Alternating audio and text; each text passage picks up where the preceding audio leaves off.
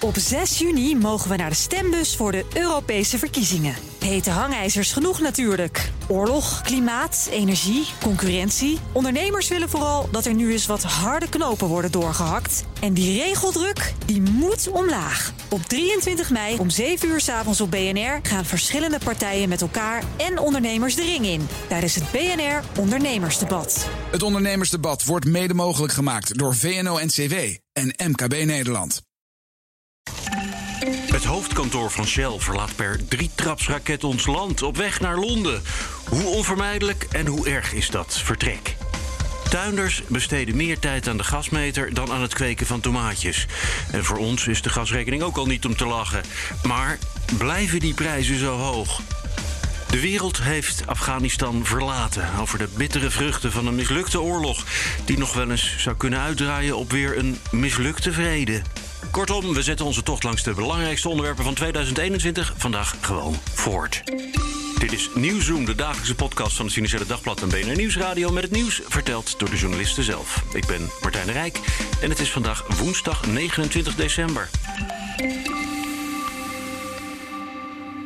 Ik zou bijna willen aftellen, Pieter. 3, 2, 1. Ja, 3, 2, 1. Hè. Het is een beetje een uh, raketlancering, toch? Die wij gaan uh, meemaken nu. Zo, zo, is dat. Ja, een, een viertrapsraket, zo hadden we bedacht. Ja, drie of vier trap. We weten, we, we, we, we, we gaan, kijken waar, we, kijken waar ja, we die, de, ja. de, de vierde was dividend, maar die hoort eigenlijk bij het derde. Oké, okay, oké. Okay. Nou, we stappen in. Stappen in. Pieter Kouwenberg van het Financiële Dagblad.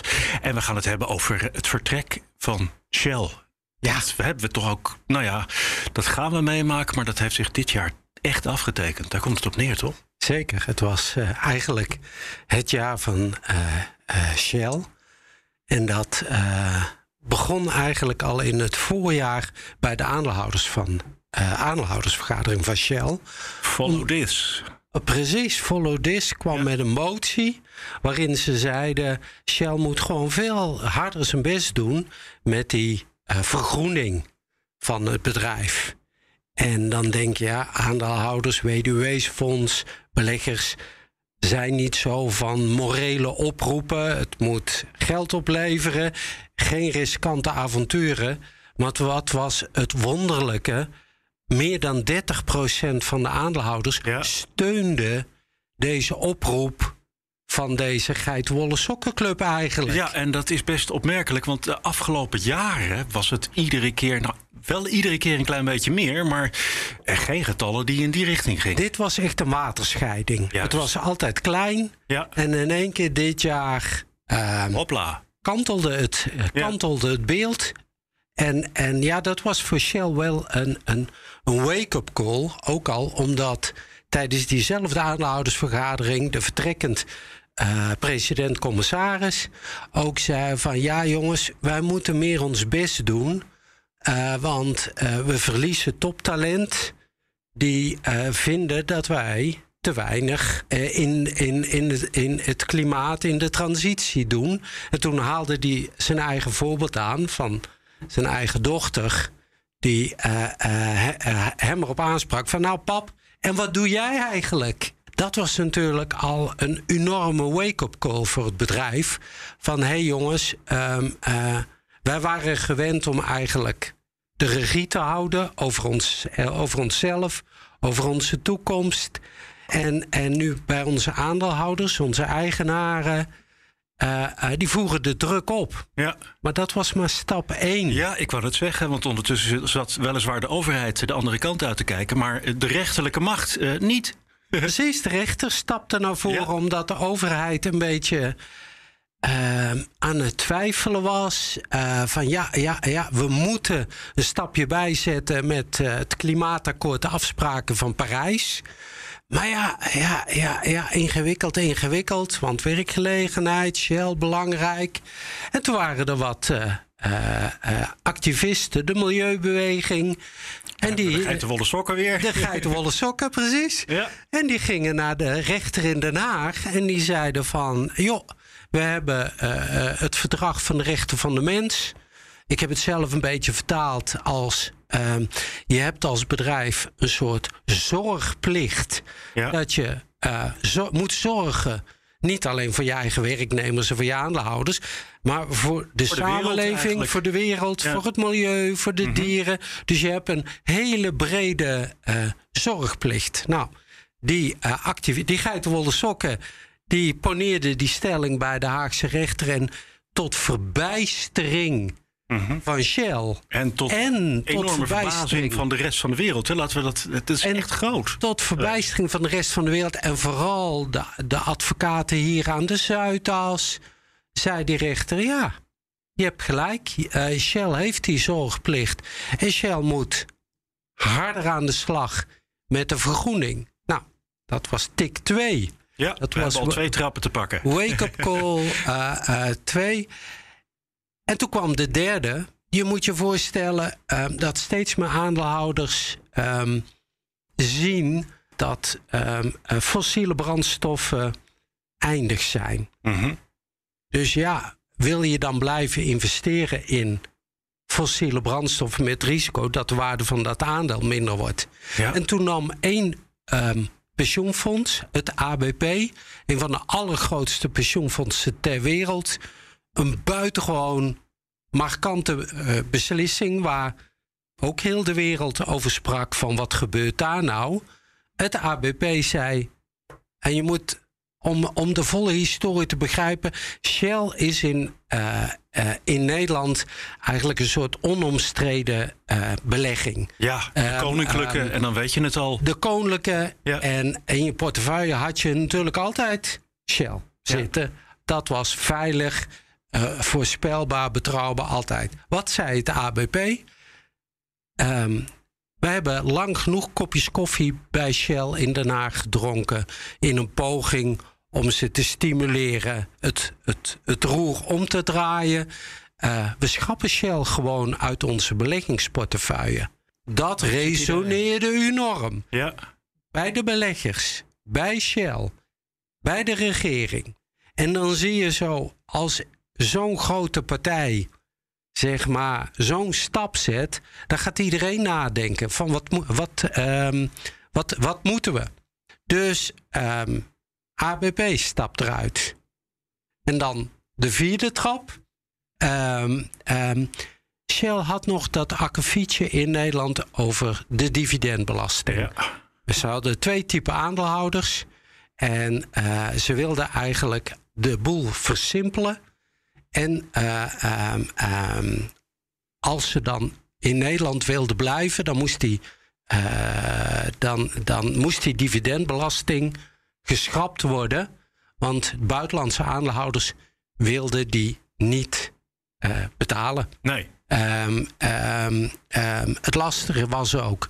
Uh, Shell heeft een heel ingewikkelde structuur. Ja, de helft is uh, Brits, hè, natuurlijk. De helft is Brits, de helft ja. is Nederlands. Uh, dat, dat maakt snel acteren bij uh, overnames moeilijk. Maar ook als je een verkoop doet, om dat geld terug te geven aan de aandeelhouders, is het veel makkelijker als je gewoon één bedrijf hebt, gevestigd in één land, um, één juridische vorm. Dus um, toen ze zeg maar al die tikken kregen en wisten dat die dividendbelasting in Nederland voorlopig er niet aan zou gaan. En ze dus iets moesten bedenken om hun aandeelhouders tevreden te houden. Dat niet meer aandeelhouders als het ABP zouden zeggen van joh, we gaan er misschien weer weg. En ze hadden een groot bedrijfsonderdeel verkocht. Waar ze 7 miljard voor hadden gevangen. Wat ze wilden teruggeven aan de aandeelhouders. Dus ze hadden ook een Sinterklaas cadeautje voor de aandeelhouders. uh, hebben ze op een gegeven moment de knoop doorgehakt en gezegd: jongens, wij gaan naar Engeland. Wij met het hoofdkantoor. Wij worden eigenlijk helemaal een Engels bedrijf. Wat heeft als, als voordeel? Die 7 miljard kan heel snel teruggegeven worden aan de aandeelhouders. Zonder dat daar van alles aan blijft hangen aan dividendbelasting. Wat die aandeelhouders daarover moeten betalen. En we weten zeker dat we, als we onszelf willen transformeren, dat we als zijnde één juridisch bedrijf, dat we ook veel makkelijker kunnen kopen en verkopen. En betekent dat nou dat uh, door dat vertrek wat nog aanstaande is, hè, uh, ze ook van die andere problemen af zijn? Hè? Die, we, die eerste drie trappen die we noemden? Ehm, nou, voor een deel denken ze, de, denken ze van wel. Omdat uh, Engeland heeft een ander, ander juridisch systeem. Dus, maar die rechterlijke uitspraak in Nederland is gedaan, die blijft. Dus daar zijn ze niet van af. En laten we niet eh, vergeten dat ontzettend veel hele grote bedrijfsonderdelen, al die fabrieken, Pernis, de hele rimram, dat die is gewoon nog in Nederland. Die neem je niet mee in Engeland. Ja. Dus dat blijft. Uh, ik denk dat het grootste verschil voor Shell is dat ze hopen dat uh, in, in, in Londen. Uh, zijn ze een van heel veel grote bedrijven. Uh, eh, BP zit daar bijvoorbeeld ook met zijn hoofdkantoor en zijn beursnotering. Uh, eh, BHP Biliton, een hele grote mijnbouwer, mm zit daar. Dus dat er veel meer hele grote bedrijven zijn, waardoor zeg maar de, de, de geitenwolle sokken hun aandacht meer gaan verspreiden over verschillende grote bedrijven. Dat hopen ze. En uh, ze hopen zelf ook, en ik denk dat, dat, dat daar wel een punt zit. Um, sinds de Brexit doen de Engelsen er heel veel aan om het grote bedrijfsleven naar de zin te maken. Om die bedrijven te houden Singapore of te halen. Uh, Precies. Ja. Dus uh, uh, ik denk dat ze, dat ze door de Engelsen wel in, in, in de watten gelegd worden. Dus dat dat het voordeel is. Maar de druk op Shell om die transitie te maken, die verdwijnt niet meer. Die blijft. Ja. Nou, goed. Nou, binnenkort uh, vanuit een baan om de aarde, uh, ons oude koninklijke uh, Royal Dutch Shell, dat is vertrokken. Ja, daar komt het een beetje op neer, hè? Ja. Naar Londen. Naar Londen, naar Unilever. Maar het goede oh, ja. nieuws is, we hebben natuurlijk ook um, ehm, ASML, Adjen. Dus. Uh, uh, komen de winter wel door. Ik geloof heel erg in het idee van Schumpeter. Van, of, creatieve destructie. Creatieve ja. destructie. Ja. Dat verdwijnt en er komt dan weer iets nieuws voor terug. Dankjewel, Pieter Kouwenberg van het Financiële Dagblad. Met plezier. Het kan nog heel eventjes. Wil je reageren? Nieuwzoom.bnr.nl of nieuwzoom.fd.nl. Het e-mailadres bestaat nog. En onder ons, lieve luisteraars van Nieuwzoom... er gaat iets anders voor Nieuwzoom in de plaats komen. De Nieuwsdag. Ik heb er heel veel zin in. Ik ook, heel veel zin in. Bert van Dijk van het eh, Financiële Dagblad. Uh, heb je de gasafrekening al binnen? nee, nog niet. Maar ik... Uh, mijn contract loopt 22 januari af. Dus ik zit. Uh, ik, oh, je zit ook op het onlangs, contract. Ja, ja, ja, Ik wist echt niet wat ik moest doen. Nee, ik uh, weet het al. En? Uh, 600 erbij betalen. Ja, zo, ja. ja, Nee, dat... en, en, dan, en dan komt er een nieuw bedrag uit. en dat ligt ongeveer 130 euro boven wat we gewend waren. Ja. ja, ik ga 200 euro meer betalen per maand. 200 euro? Ja. Oké. Okay kinderen mogen niet meer in bad en zo? Nee. Dat... Of was dat sowieso al niet bij jullie? Nou ja, ik, ik woon in de jaren 30 huisjes. En ik heb vorig jaar, twee jaar geleden, heb ik alles geïsoleerd en zo. Dus yeah. ik dacht dat gaat helpen. En dat helpt wel iets. Maar ja, ik ga nu wel nadenken van hoe ik dit. Uh, want ik, ja, ik heb een hoge gasrekening. Dus dan. Uh, ja, ja, ik ben goed de sjaak. Oké. Okay, dus jij zit al over warmtepompen en weet ik veel wat allemaal na te denken? Of uh, nou, in ieder geval isoleren, niet, stel ik me zo voor. Nou ja, dat wel. En ook gewoon, ja. ja. Ja, gewoon toch kijken of je wat iets kan besparen of zo. Want ja, ja een warmtepomp in mijn huis, ik ben bang dat dat nee, niet lukt. Dat, nee, dat te veel kieren en te veel. Dus uh, ja, het moet van andere dingen komen. Gewoon vaak weg of zo. Of uh, trui Veel op de redactie werken. ja, precies. ja. Hey, uh, het begon allemaal een beetje ja, in de tweede helft van het jaar. In de, in de, in de herfst, op september, denk ik zo'n beetje... dat we voor het eerst ja. een beetje nou ja, iets begonnen te merken van, van prijzen die rare dingen aan het doen waren. Ja, nou ja, eigenlijk was het denk ik wel eerder al een beetje bekend. Omdat eigenlijk, ja, er zijn heel veel aanleidingen waarom de, de, de gasprijs zo hoog was dit jaar. Maar een belangrijke was dat het eigenlijk een heel koud voorjaar was. Um, en uh, daardoor zijn de gasbergingen, dus de gas, gasopslagen, die zijn heel erg uh, ja, lang eigenlijk nog leeggetrokken. En nou ja, en die worden dan in de, in de zomer weer gevuld, als het goed is. Alleen die waren nog niet vol. En die zijn dus helemaal niet, die zijn dus eigenlijk heel leeg, zijn we daarmee de winter in gegaan. En, ja. dat, is, dat, en dat zag iedereen heel erg aankomen. En dat is nu ook de grote zorg. Want we zitten in Nederland nu, ik geloof, op uh, 36% gevuld of zo. En als het in dit tempo laag gaat, dan zijn ze eind februari leeg. Ja. Uh, ja, dat is echt ongekend. Dat hebben we nog nooit meegemaakt. Nee. Dus, uh, en wat gaat er dan gebeuren? Ja, nou, ja, nou ja, dan zou het betekenen dat we echt letterlijk voor de eerste keer volledig afhankelijk zijn van het buitenland van uh, ons gas. Want Groningen, ja, dat hebben we bijna helemaal ja. gestopt eigenlijk. Dus ja, dat is echt wel bijzonder. Ja. Nou ja, goed, en dan de spanningen natuurlijk met Oekraïne en Rusland. en pijpleidingen, problematiek. Ja, dat heeft geleid tot nou ja, echt explosieve stijging van, van de prijzen. Ja. Um, ja, en dan kun je verwachten dat die prijzen dus gewoon nog verschrikkelijk veel verder gaan stijgen. Want uh, om eventjes een beetje aan te geven hoe erg het werkelijk is. In oktober gingen we door de 100 euro per megawattuur. Dat ja. wordt ook zo berekend ja, dat, in, uh, ja, dat is een energiehoeveelheid. Uh, um, daarna, nou ja, op dit moment zitten we alweer op de 100 80 of zo? Nee, ja, dat is dus het grappige. Oh ja, oh ja we zijn weer, we zijn weer, we zijn weer gehalveerd ongeveer. we stonden, geloof ik, twee... Vorige week was het, uh, tikten we de 180 aan. Ja. En, uh, en gisteren, geloof ik, was het, zijn we helemaal gedaald naar 90. Nu zitten we weer toch weer boven de 100. Um, ja, dus het fluctueert nu even heel erg. Maar ja, uh, ja de verwachting is nog wel dat het, uh, dat het heel hoog blijft. Ook als je naar de forwardprijzen kijkt, dus naar de contracten voor, voor april en zo, die zijn ook nog steeds echt veel en veel hoger dan begin vorig jaar. Dus, uh... en, en, en, en om nog eventjes eh, verder in dat perspectief te, door te gaan. Dat is allemaal, nou ja, 100 euro, dat was ongeveer acht keer hoger dan een jaar daarvoor. Hè? Ja. Dus Dat, dat, want ja, ik, ik koop zelden een megawattuurtje gas uh, bij. Nee, ik ook niet. Nee. nee, het is echt. Ja, het is op een gegeven moment. Is ja, de prijzen waren gewoon vertienvoudigd binnen een jaar. En dat is natuurlijk echt. Uh, ja, echt ongekend. Ja. Nou zijn wij natuurlijk niet de enige twee in Nederland die zich uh, rotschrikken. Uh, ik stel me zo voor dat, uh, nou ja, dat weten we natuurlijk. Hè, alles wat uh, veel energie gebruikt. Ja. aluminiumsmelterijen ja. tot tuinbouw. Ja. Iedereen baalt als een stekker natuurlijk. Ja, enorm. De Yara, dat is een grote kunstmestfabrikant, die heeft productie stilgelegd. Aldel heeft dat gedaan. Ja, en ik ben nu bezig. Ik ben toevallig gisteren en eergisteren, maar op de Bonnefoy ben ik door het Westland gaan rijden en bij kassen gaan aanbellen. Oh, wow. Nou, dan hoor je, uh, nou, daar, is, daar is dit wel uh, thema nummer één, zeg maar. Dus, uh, ja, daar is het koud en daar hebben ze alleen nog maar plantjes staan die, die helemaal geen gas nodig hebben. Nou ja, het is grappig, want er is nu de teeltwisseling. Dus ja. voor de, en en er zijn heel veel kassen die besluiten gewoon om de kassen nou, koud te laten, dus niet meer ja. te planten. Maar ja, het grappige bij de tuinbouw is dat ze heel veel last hebben. Maar nog niet zozeer van die hoge prijzen. Want omdat ze die kassen koud laten staan, uh, hebben ze minder elektriciteit nodig. En met hun gasgestookte WKK-centrales, dat zijn die warmtekrachtkoppeling-centrales, yeah. houden ze dus heel veel uh, stroom over. En dat is ook peperduur. En die verkopen ze. Dus ze verdienen best wel veel geld nu. Okay. Door ja. kassen. Te, en ze verdienen meer met verkoop van energie dan, um, uh, dan met groenten. Dan met groenten, ja. maar goed, ze zeggen wel, ze zijn wel echt heel erg bezorgd over een echt fysiek tekort aan gas. Als dat er is, dan hebben ze echt een groot probleem. Ja. Uh, waar gaat dat dan naartoe?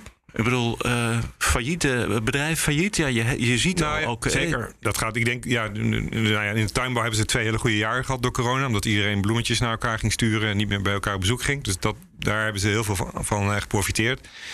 Uh, dus hebben we wat buffers. Maar als dit, uh, ik denk dat de rekeningen komen ook zeg maar begin volgend jaar. Dan gaan er zeker bedrijven omvallen. Dat kan niet anders. Ja, nou zijn we er al een beetje aan gewend geraakt om, uh, om hulp te geven. Je had het al eventjes over corona. Ja. Ik kan me voorstellen dat er bedrijven zijn die hun vingertje opsteken en zeggen van ja, maar dit is toch ook wel iets waar wij echt helemaal niks aan kunnen doen. En wat zomaar uit de lucht komt vallen. Ja, nee, ja dat is het. Dat zeker. En dat ook in, ook, ja, ja, goed, ook in de tuinbouw vragen ze daar natuurlijk om. En, maar daar zijn ze vooral benieuwd naar. Hè, het kabinet werkt op dit moment aan een soort crisisafschakelplan. Van stel, er komt geen gas, er is geen gas meer, dan moeten we toch gaan mm -hmm. afschakelen. Dus en in welke volgorde doen we dat? Dus welke bedrijf, bedrijfstakken en huishoudens ja, als laatste? als eerste uit, ja. ja, nou ja, Maar daar willen ze wel duidelijkheid. Want ik sprak dus ook gisteren iemand en die had s ochtends gebeld met een leverancier om te kijken of hij zijn gasketel niet kan uh, ombouwen naar olie. Dat, zo ging het vroeger. Mm -hmm. Maar hij zegt van ja, dan weet ik in ieder geval dat ik uh, mijn kassen kan maken. Kan, ja. ja. Maar hij zegt van ja, dat komt gewoon omdat ik gewoon niet weet of ik aan de beurt ben of niet. Of wanneer. En uh, ja, die onzekerheid, dat, uh, daar, dat speelt wel parten, ja. Ja, ik kan me ook voorstellen, ik bedoel, dat is misschien op korte termijn allemaal niet te regelen, dat ook die bedrijven een beetje gaan nadenken zoals, zoals Bert dat gedaan heeft.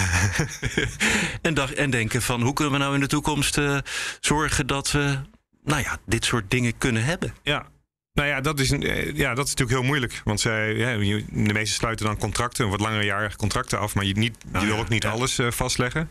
Dus een heel een groot deel moet je toch uh, ja, op de spotmarkt inkopen. en ja, er zijn heel veel, de hele sector is bezig met verduurzaming. Dus er komt nu heel veel aardwarmte los, dus aardwarmteprojecten. Maar ja, dat is heel mooi qua klimaat voor duurzaamheid. Maar die kassen die hebben enorme behoefte aan CO2. Dus die, willen, die hebben CO2 nodig voor de plantengroei. Maar als je aardwarmte hebt, heb je geen CO2. Dus die moet je inkopen. Nou ja, die komt nu via een grote pijpleiding van Pernis, Mhm. onder andere. Dus de rest eh, CO2 van, eh, van de raffinaderijen van Shell, onder andere. Maar ja, die gaan het straks opslaan onder de Noordzee, omdat, ze, omdat dat lucratiever wordt. Dus die CO2 die krijgt de tuinbouw dan minder. Dus die moeten dan ja, ergens anders weer CO2 vandaan zien te halen. Dus ja, ja, misschien toch weer gascentrales aanzetten. Of moeten ze het vloeibaar inkopen. Ja, het, is Het blijft een ontzettend ja, ingewikkelde puzzel. Heel ingewikkeld. Die mensen zijn ook gewoon de halve dag bezig met, met soort energiemanagement. eh, in plaats van met tomaatjes eh, kweken. Dus eh, het is, ja. Het is voor hen is wel. dat is een van de sectoren, maar daar speelt het wel een hele grote rol. Ja. Ehm, het goede nieuws is dat we de komende twee weken in ieder geval eh, geen eh, winterse temperaturen zullen hebben. En dat helpt Ja. ons allemaal, hè? Ja. ook eh, de kassen uiteindelijk. Ja, nee, zeker. Dus, en dat wordt ook echt wel heel goed gevolgd. Ook de weersvoorspellingen en al. Ja, dat is de termijn. andere helft Ja. van de tijd ze, die Ja. ze. Ja, en er schijnt dus een hele grote soort armada aan LNG-schepen uit Amerika op, op weg te zijn naar Europa. Dus dat zorgt ook voor die verlichting van die prijs. Omdat we denken, nou, er komt toch wat meer aanbod aan. Omdat al die schepen normaal gesproken naar Azië gingen, omdat ze daar veel meer betaalden. Maar nou ja, daar Ja. is de druk kennelijk er iets af. En dus komen die schepen nu wel naar Europa, omdat die bereid zijn daarvoor te betalen. Maar goed, dat is toch nog wel een druppel op een gloei- gloeiende plaat. Dus als het toch nog koud wordt, dan hebben we echt een, eh, toch nog steeds een groot probleem. Ja. Op de, welke termijn verwachten we eigenlijk dat dit eh, vanzelf misschien eh, een beetje beter eh, gaat komen? Of hè, ik bedoel, je kunt je niet voorstellen dat het eh, in de zomer nog zo duur zal zijn. Want Nee, dat dacht ook iedereen. En dat, Ja. eh, maar ja, vorige week nog, eh, als je keek naar de prijzen, zeg maar voor juli en voor het tweede kwartaal en voor het derde kwartaal, die zijn ook explosief gestegen. Dus er is wel, althans in de markt, wordt er wel rekening gehouden dat dit, ja, het zal iets terugzakken uiteraard na de, na de winter. Maar het gaat niet meer naar eh, 17, eh, wat was het, 17 euro eh, begin vorig jaar. Dat gaan we niet meer zien. 17 euro. Ja. Ja. Ja. Ja. Bert van Dijk van het Financiële Dagblad. Ik eh, denk dat wij elkaar hier nog wel eens over zullen spreken. Ik denk het ook, ja. Zeker.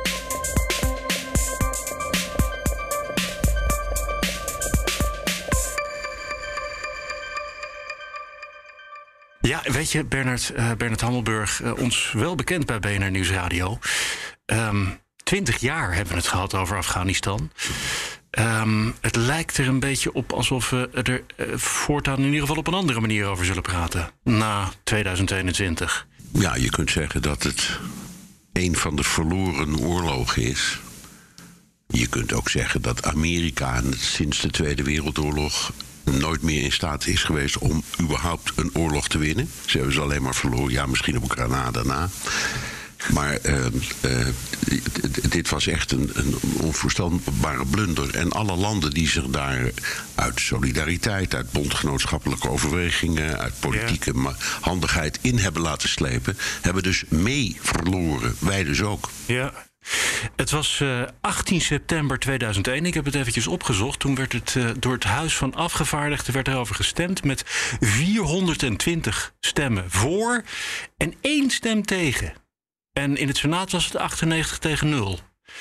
Dus Ja. je kunt niet zeggen dat de Amerikanen er niet met z'n allen ingestapt zijn. Hè? Nee, maar goed, het was op de, op de hielen van 9-11. Ja. Ehm, wat sinds Pearl Harbor de eerste aanval was op Amerikaans grondgebied door een buitenlandse vijand. En er werd dus aan, aan- ja, op, op alle mogelijke manieren gezocht naar wraak. ja. Ehm, het was niet alleen maar het eh, opsporen en uitschakelen van degene die dit op zijn geweten had, namelijk Al-Qaeda. Dat is ook redelijk goed, goed en snel gelukt trouwens hoor, toen de Amerikanen binnenvielen. Maar er zat ook een hele enorme wraakfactor achter. En bovendien, dat was in de tijd dat de neocons aan het bewind waren. George Bush en de zijnen. Ja. En die hadden allemaal eh, de opvatting dat de wereld moest worden veranderd. Naar Amerikaans model. Hè, dat hele idee van Pax Americana. Dat eerlijk gezegd ook nog wel leeft en leefde bij heel veel van de bondgenoten hoor. Het, ook zeker bij Nederland met dat, vind ik nog altijd aanvechtbare zogenaamde 3D-programma waarmee wij dan naar Afghanistan zijn gegaan. Maar er zat allemaal als achtergrond iets in van. ehm, ja, eh, ontwikkelingssamenwerking, opvoeding, heropvoeding, het helpen inrichten van instituties. Ja. eh, zoals, een- zoals een rechtbank en een, en, een, en een parlement. Allemaal dingen die ze daar helemaal niet kenden. En waarvan je ook de vraag moet stellen of ze ze nodig hadden, of het nodig was. Dus het was niet alleen die wraakactie op Al-Qaeda, die op zichzelf goed is geslaagd, maar de verbreding daarvan naar een missie die gedoemd was te mislukken. En die is dus ook mislukt. Ja, dit- je, je, je zou kunnen zeggen, ze hadden op het moment dat ze Al-Qaeda het land uitgeknikkerd hadden. Eh, dat was misschien een, een, een natuurlijk, een normaal moment geweest om dan te zeggen van oké, dan zijn we nu ook meteen weg. We hebben ons doel bereikt. Ja. Ehm, is dat te snel gedacht? Of, zou of, eh, kunnen, nou, er is, ja. jawel, er is toen ook wel over gesproken natuurlijk. Die, die, ik zou maar zeggen, het opruimen van Al-Qaeda is gebeurd door Amerikaanse Special Forces. Eh, Het is een heel apart soort soldaat. Vallen rechtstreeks onder de president, niet onder het Pentagon. Dus een heel aparte afdeling. Met een eigen geheime begroting. Eh, die zijn daar toen ingetrokken. Eh, ja, en dat is het type van eh, schiet eerst en stel daarna vragen. Eh, en, die en die hadden de kern van Al-Qaeda heel snel te pakken. En hoewel er nu mensen die zijn die zeggen... ja, Al-Qaeda is dan toch wel weer teruggekeerd naar Afghanistan... kun je zeggen dat die hele lange periode waarin... ehm, vooral westerse mogendheden het daarvoor het zeggen hadden... Al-Qaeda niet of nauwelijks een rol heeft gespeeld. Dus inderdaad, Al-Qaeda is verslagen. Wat ze ook wilden toen, Martijn... en daar zat volgens mij ook een van hun eerste denkfouten... is dat ze zeiden, nou, dan moeten we ook meteen die Taliban verslaan. ja. Dat is iets heel anders, want dat is gewoon een binnenlandse kracht. Maar het idee, was dat, eh, het idee was dat de Taliban, eh, die hebben, de, hebben Al-Qaeda eh, welkom geheten. Eh, het is een voedingsbodem en die voedingsbodem, daar moeten we vanaf. Dat was Ja, en, en, en, en dat arme Amerikaan, dat arme Afghaanse volk, dat zucht Ja. onder, onder het juk van die vreselijke Taliban. Mhm. en, en naar mijn stellige overtuiging was dat vaak helemaal niet het geval. Dus ze zaten, we hebben fout op fout gestapeld in een, in een, in een conflict dat vo- volkomen uit de hand is gelopen. En het is ook eh, de, de, duurste oorlog Ja. geweest, denk ik, uit de menselijke geschiedenis. Ik heb het even opgezocht. Eh, ik vond een hoop getallen, maar 2,6 biljoen. Dat is dus Ja. eh, het Nederlandse biljoen, hè? Dat is niet het Ja, Amerikaanse dat is dus biljoen. 26 2600 miljard, miljard dollar. Precies. Dollar, ja, ja, ja. en dan eh, aan, aan, aan westerse kant 3500 doden. Ook in, in Afghanistan zelf eh, ja, tegen de 100.000 of zo. Echt tienduizenden Nederlanders. eh 26 zijn er omgekomen. Het is echt eh 20 jaar ellende. Dat mag je, Ja. mag je rustig zeggen. En toen kwam dat einde. En dat verdiende ook al niet de schoonheidsprijzen. Nee, er wordt eh, veel gemopperd daarop. Eh, en naar mijn idee ook terecht. Eh, de- som- sommige deskundigen, diplomaten, politici zeggen... het is de grootste fout die Amerika ooit heeft gemaakt. Nou, dat vind ik niet. Ik, ik, ik vond het beginnen van die oorlog eerlijk gezegd een grotere fout... dan het eindigen ervan. Eh, want, vergeet niet, vanaf ehm, Obama tot en met Biden... dus Obama Wilde en Trump weg, en. Biden... Ja. die hadden alle drie in hun verkiezingscampagne al gezegd... we stoppen met deze flauwekul. Ja. Dus het was niet zo dat Biden iets deed wat we niet hadden verwacht. Integendeel. Maar het Amerikaanse volk was echt opgelucht hoor, door die beslissing. Ja. Eh, die zeiden echt, we weten, we hebben wel wat betere eh, eh, doelen om zoveel geld aan te besteden. En al die mensen die daar maar omkomen voor niks, zonder dat iemand kan uitleggen waar die oorlog nog over gaat. We zijn blij dat we er vanaf zijn. Ja, nu, de, nu, de, nu de politieke kant. Ja, want dat was de- het volgende. Hè. Je kunt natuurlijk zeggen van de strategisch was, het, was iedereen het erover eens. We moeten daar weg. Nou Amerikanen. ja, in elk geval, in elk geval emotioneel eh, was iedereen het wel mee eens. Mhm. Eh, in geval in Amerika. En, maar tactisch, tactisch hè, hoe ze het dan aanpakten. ehm, ja, ontzettend eh Ja, stel ja. en sprong en, en niemand op de hoogte gesteld. Nee, En- dat laatste was inderdaad. Kijk, dat, dat het zou gebeuren, dat was duidelijk. Trump was al begonnen met terugtrekking. Dus er waren al heel veel soldaten weg. Ehm, en ze hadden al een aantal keren over een finale datum gesproken. Dan moest het echt gebeurd zijn. Eh, en die, dus dat was allemaal niks bijzonders. Maar het feit dat Biden heeft besloten om dat eigenlijk van de ene op de andere seconde te doen. Zonder eerst uitvoerig te overleggen met al die bondgenoten. die door de jaren heen dit Amerikaanse beleid hebben, b- zijn blijven steunen. Ja. Ja. dat was een stommiteit van de grootste orde. En al die bondgenoten zijn daardoor ook in ernstige moeilijkheden gekomen. Als je kijkt naar Nederland. Ehm, met de rel die is ontstaan, de verantwoordelijkheid die Sigrid Kaag op dat moment eh, minister van Buitenlandse Zaken op zich moest nemen. Eh, terecht overigens, daar, gaat het even niet om. Maar eh, we werden ingezogen in een verschrikkelijke situatie. Eh, iedereen begon zich toen pas achter de oren te krabben van ja, hoe zit het dan met de mensen die voor ons, die, die ons hebben geholpen en geassisteerd? En Wat is hun positie? En je kan die toch niet allemaal achterlaten, want die worden daar gezien als NSB'ers. En gaan ze moeder. Die discussie kwam daarna pas op gang. Als Amerika dit eerder had besproken met de bondgenoten en een plan had getrokken, ehm, dan, was, dan was, het, het was het nog steeds een bloedbad geweest, politiek in elk geval. Maar niet op deze manier. Dus de manier waarop het hier is gegaan was echt stom. En het was ook arrogant. En het heeft, denk ik, het krediet dat Biden had, en dat was al niet enorm groot toen hij de verkiezingen won, voor een groot deel verspeeld, ook in het Westen. Ja, en dan komt daar ook nog eens bovenop dat ook in Nederland niet altijd even gelukkig eh, geopereerd is. Hè? Ik bedoel, je zei al, we hadden het eerder moeten weten. Maar we hadden het toch ook wel een beetje kunnen bedenken. Dat eh, als er een terugtrekkende beweging zou zijn gekomen, dat we daar dan klaar voor eh, moesten staan. En dat we, nou ja, voor de mensen die achterbleven, sneller wat gedaan hadden. Ja, dat is ook zo. Maar goed, daar hebben we toen ook terecht. Dat heeft twee ministers de kop Dat gekost. heeft hè, twee ministers de kop gekost. En, en, en dat, heeft, dat heeft terecht, want wij zijn gelukkig een democratie geleid tot een politieke crisis die ook is opgelost met het vertrek van bewindspersonen. Eh, en met een, eh, ja, toch een, heel, een hele hoop mea cos- eh, culpa, culpa, en, no- ja. en, no- en nostra culpa verhalen daaroverheen. Wie allemaal die fouten heeft gemaakt in de loop van de jaren. En dat zijn er vele. Er zijn ook goede publicaties geweest over. eh, nou ja, wat een waanzinnige oorlog dit was. En hoe slecht Nederland begreep waar het mee bezig was. Maar nogmaals, dat gold niet alleen voor Nederland. Op het moment dat ik er was. ehm, dat was, eh, ja, ik denk 2009, 2010, weet niet meer precies. Eh, toen bestond ISAF, dat was die internationale stabiliteitsmacht. Hè, uit 43 landen die allemaal meededen. Eh, Bernard, kan dit boek nou dicht? Ik vrees van niet, want het loopt nog. Eh, er komen nog elke dag ook in Nederland cijfers over hoeveel mensen hebben we nou geholpen, wat zit er nog, wie moet er nog uit.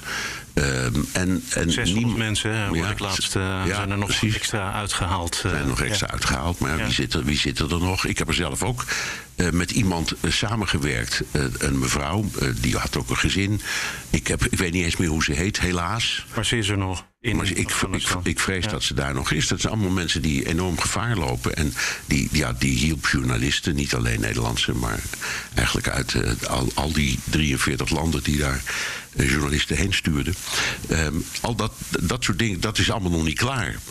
Dus en eh, ja, eh, de, de relatie, de ontwikkeling van de relatie met eh, de Taliban is ook apart. Ehm, ik zit hier in New York en heb dus veel contact bij de VN.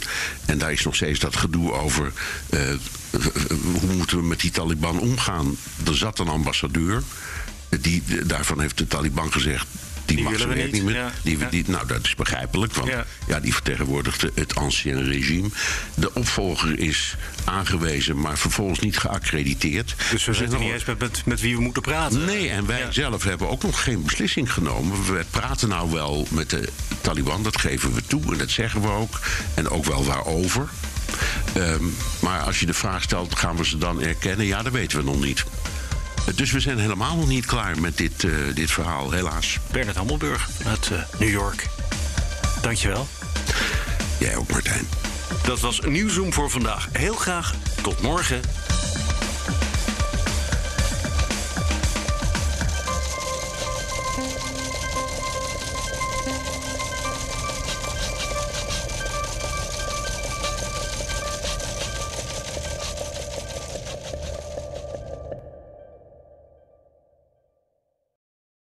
Op 6 juni mogen we naar de stembus voor de Europese verkiezingen. Hete hangijzers genoeg natuurlijk. Oorlog, klimaat, energie, concurrentie. Ondernemers willen vooral dat er nu eens wat harde knopen worden doorgehakt. En die regeldruk, die moet omlaag. Op 23 mei om 7 uur s avonds op BNR gaan verschillende partijen met elkaar en ondernemers de ring in. Tijdens het BNR Ondernemersdebat. Het ondernemersdebat wordt mede mogelijk gemaakt door VNO-NCW en MKB Nederland.